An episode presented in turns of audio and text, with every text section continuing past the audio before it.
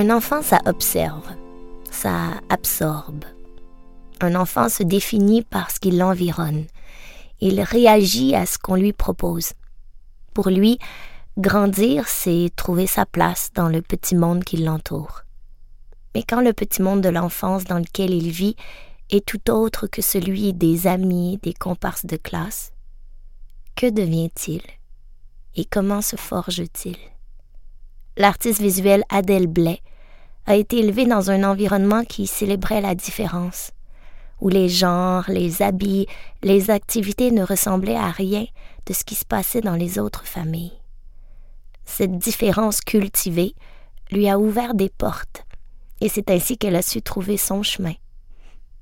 Racontant avec sensibilité et sans phare les déséquilibres, les moments d'auto-sabotage, Adèle Blais nous offre de pénétrer dans son monde à elle. Un monde un peu à part, où la vie ressemble finalement à ces tableaux.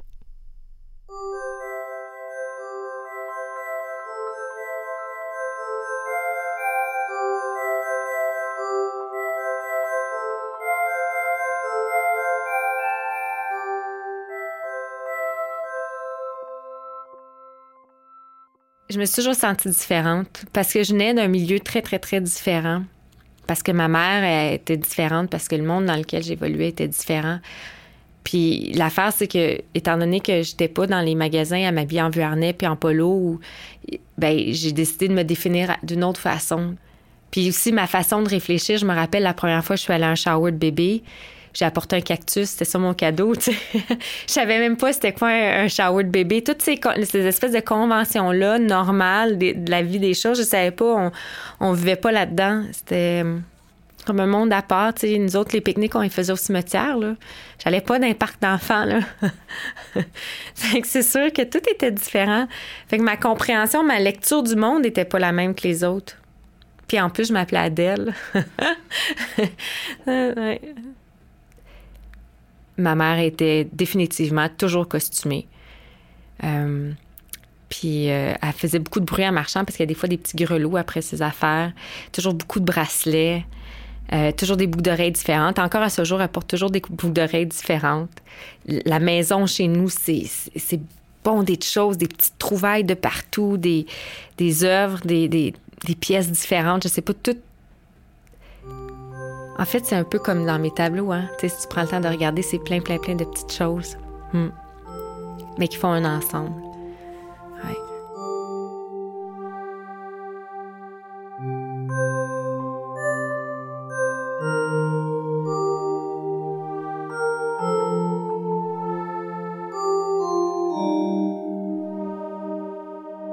Je me suis toujours costumée, même très, très jeune. Euh, je me souviens d'être allée cruiser au Carrefour, très, très costumée avec la brassière remplie de ma mère. Bon, ça, c'est un épisode un peu plus douloureux. Mais je le faisais beaucoup parce que, en fait, je pense que je me trouvais pas très belle. Je me trouvais ordinaire. J'avais pas des, j'avais toujours les cheveux fragiles. Fait qu'ils étaient tout courts, bruns. Puis j'aurais rêvé d'avoir un long cheveu châtain qui, qui va de gauche à droite quand on marche avec un œil clair. puis j'étais comme petite, frêle, avec des cheveux courts, bruns des yeux bruns, puis tout le monde pensait que j'étais un gars. C'est que je pense que ma façon à moi, c'était de me déguiser. Il y avait quelque part où je devenais la personne que, que je sentais que j'étais en dedans, mais qui était pas, qui était pas ça physiquement. Puis ça a pris du temps avant que les gens comprennent que j'étais une fille. Ça, c'est vraiment, c'est mon petit dossier. vraiment, ouais. Euh, trop tard dans ma vie, là. Je devais, euh, je devais être au secondaire quand, quand vraiment. Oui, encore en sixième année, les gens croyaient que j'étais un garçon. On était dans un milieu très, très, très artistique. On n'allait pas tant au cinéma, au théâtre ou des trucs comme ça. De toute façon, euh, ben, on n'avait pas de voiture. Euh, je pense que les sous de ma mère allaient comme ailleurs, comme me nourrir. Mais on était on était entouré de gens qui étaient profondément artistes dans tout ce qui était. Euh, entre autres, euh, des personnages excentriques, colorés, qui n'avaient pas peur, ben, qui n'avaient pas peur, qui n'avaient pas le choix d'être ce qu'ils étaient. C'était ça, ma mère. Euh, moi, c'est comme j'ai pas eu de party de bungalow à manger des, des, crottes de fromage. Là, c'était pas ça. Il y avait, j'étais la seule enfant toujours parmi une gang de goguets qui, qui, qui faisait le party. Puis j'ai vu des, des hommes qui finissaient la soirée déguisés en femmes. Puis c'était, c'était éclaté, puis en même temps, c'était drôle. Ah non, c'était vraiment drôle. C'était vraiment...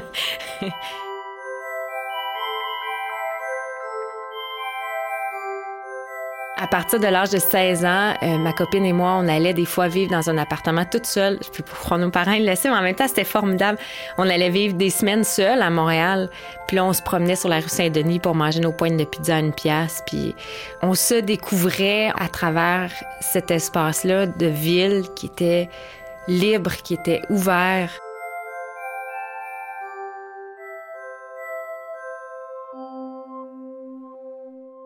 Je vais reconduire mon gars à la garderie.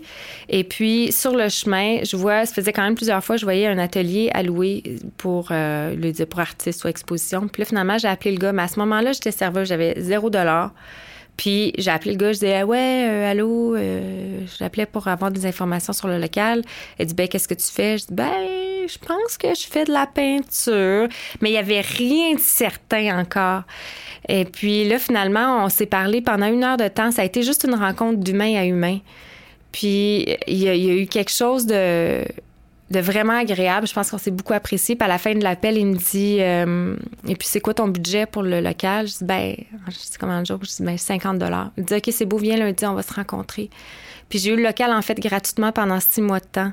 Puis il réalisait pas à ce moment-là, mais c'était comme une forme de mécénat. Lui, il partait en, Westphalia pour euh, six mois avec sa blonde. Il était juste content d'avoir quelqu'un dans l'atelier. Puis moi, je lui ai donné un tableau en échange. C'était ça l'entente. Mais en ayant un pignon sur rue avec des grandes, grandes vitrines, tout éclairé, ça m'est arrivé plusieurs fois de rentrer dans l'atelier, puis il y avait plein de gens qui étaient là puis qui observaient. En fait, c'est la première fois dans Maison Maisonneuve, de ce que je sache, qu'il y avait des tableaux exposés. C'était bien avant que ça devienne OMA. Puis je me rappelle d'une femme qui était là, puis euh, elle m'avait dit Ben, c'est quoi là, ça, ces affaires-là? Là? Puis, ben, c'est des tableaux. Elle dit En tout cas, je sais pas à quoi ça sert, là. Elle m'a dit Moi, ça me touche.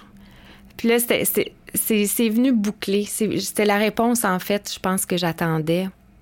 La confirmation que finalement, c'était ça, que j'avais peut-être un petit talent pour toucher les gens, puis à la fois aussi, j'avais peut-être le petit talent d'être touchée aussi par les gens. Fait que c'était l'échange. Puis après ça, euh, bedim boum boum, tout est arrivé tellement rapidement. Je me suis inscrite à dernière minute pour un festival sur la rue Sainte-Catherine. Euh, j'ai été acceptée. Puis après quatre jours, j'avais tout vendu. Puis il y a des gens qui me demandaient des autographes, puis me prenaient en photo. Puis je disais, qu'est-ce qui s'est passé? Puis après ça, euh, ça a été comme ça, de fil en aiguille, coup de grâce par-dessus coup de grâce.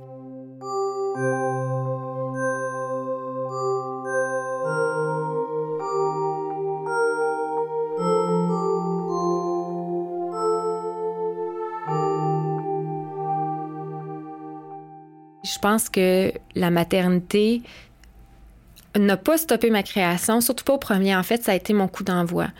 Mais en même temps, c'était facile à gérer ou c'était juste un enfant. Rendu au deuxième enfant, pendant deux ans, j'ai à peu près rien fait. Ceci dit, la relation, être témoin d'êtres humains qui, qui évoluent, qui sont merveilleux devant moi, que j'ai envie de célébrer, puis qui, avec qui j'ai une relation de, de grande qualité, ben ça, c'est pas rien. Fait que oui, ça, ça nourrit. Je pense que les couleurs ont changé. Je pense que c'est moi aussi qui change à, travers ça. Mais plus de sensibilité, plus de finesse. J'ai compris que dans ma démarche, c'est toujours, je pense, une approche très féminine. Essayer de il y a toujours le côté chez les femmes où on va se costumer. Fait qu'il y a un côté très costumé, très euh, dans la séduction peut-être, dans, dans, les bijoux, dans les, dans les fleurs. Mais à la fois, il y a quelque chose de dénudé parce que si on prend le temps de regarder comme il faut, des fois, on peut y avoir euh, des, des, des, petits bouts d'organes humains. Des fois, je vais mettre des cœurs dans les poitrines. Euh, la cage thoracique, quand je travaille sur des corps, va être vu si on prend le temps de regarder. Puis même à l'intérieur, il y a plein de petits messages. Puis ben, c'est pas toujours voulu, mais des fois, après coup, je peux voir qu'il y a des liens. Fait qu'en fait, c'est un peu comme quand on rencontre quelqu'un. Euh, il y, a, la lecture que je fais de toi quand je te vois, tu as les yeux bleus ou. Puis après ça, c'est plus on apprend à se connaître, plus on découvre ce qu'il y a à l'intérieur de la personne, plus on comprend les blessures, les joies. Euh, puis c'est un peu ça, en fait, que j'essaie de faire. J'essaie de peindre peut-être l'âme humaine, puis l'âme humaine vient dans un, un habit. C'est ça. Puis là, ça, je peins peut-être l'habit et l'âme.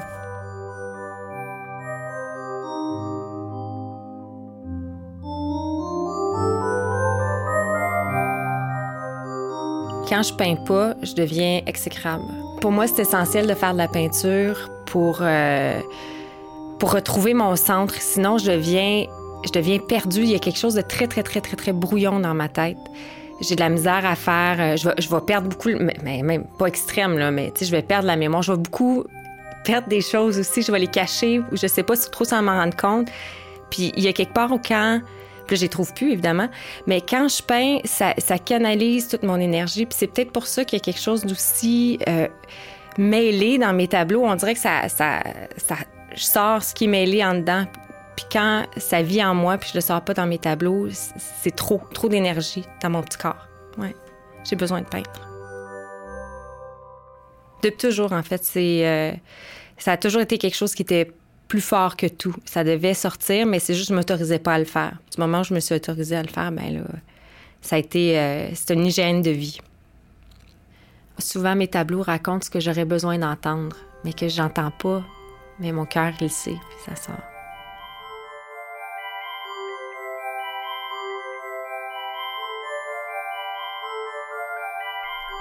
Ce balado est une production de la Fabrique culturelle en collaboration avec Télé-Québec Estrie et Montérégie. Artiste invité, Adèle Blais. Coordination et entrevue Myriam Leblond. Photo et prise de son Sébastien Pomerleau. Agente de bureau principal Chantal Lagacé. Création sonore Magnéto. Je suis Sophie Cadieux et vous venez d'entendre En filigrane.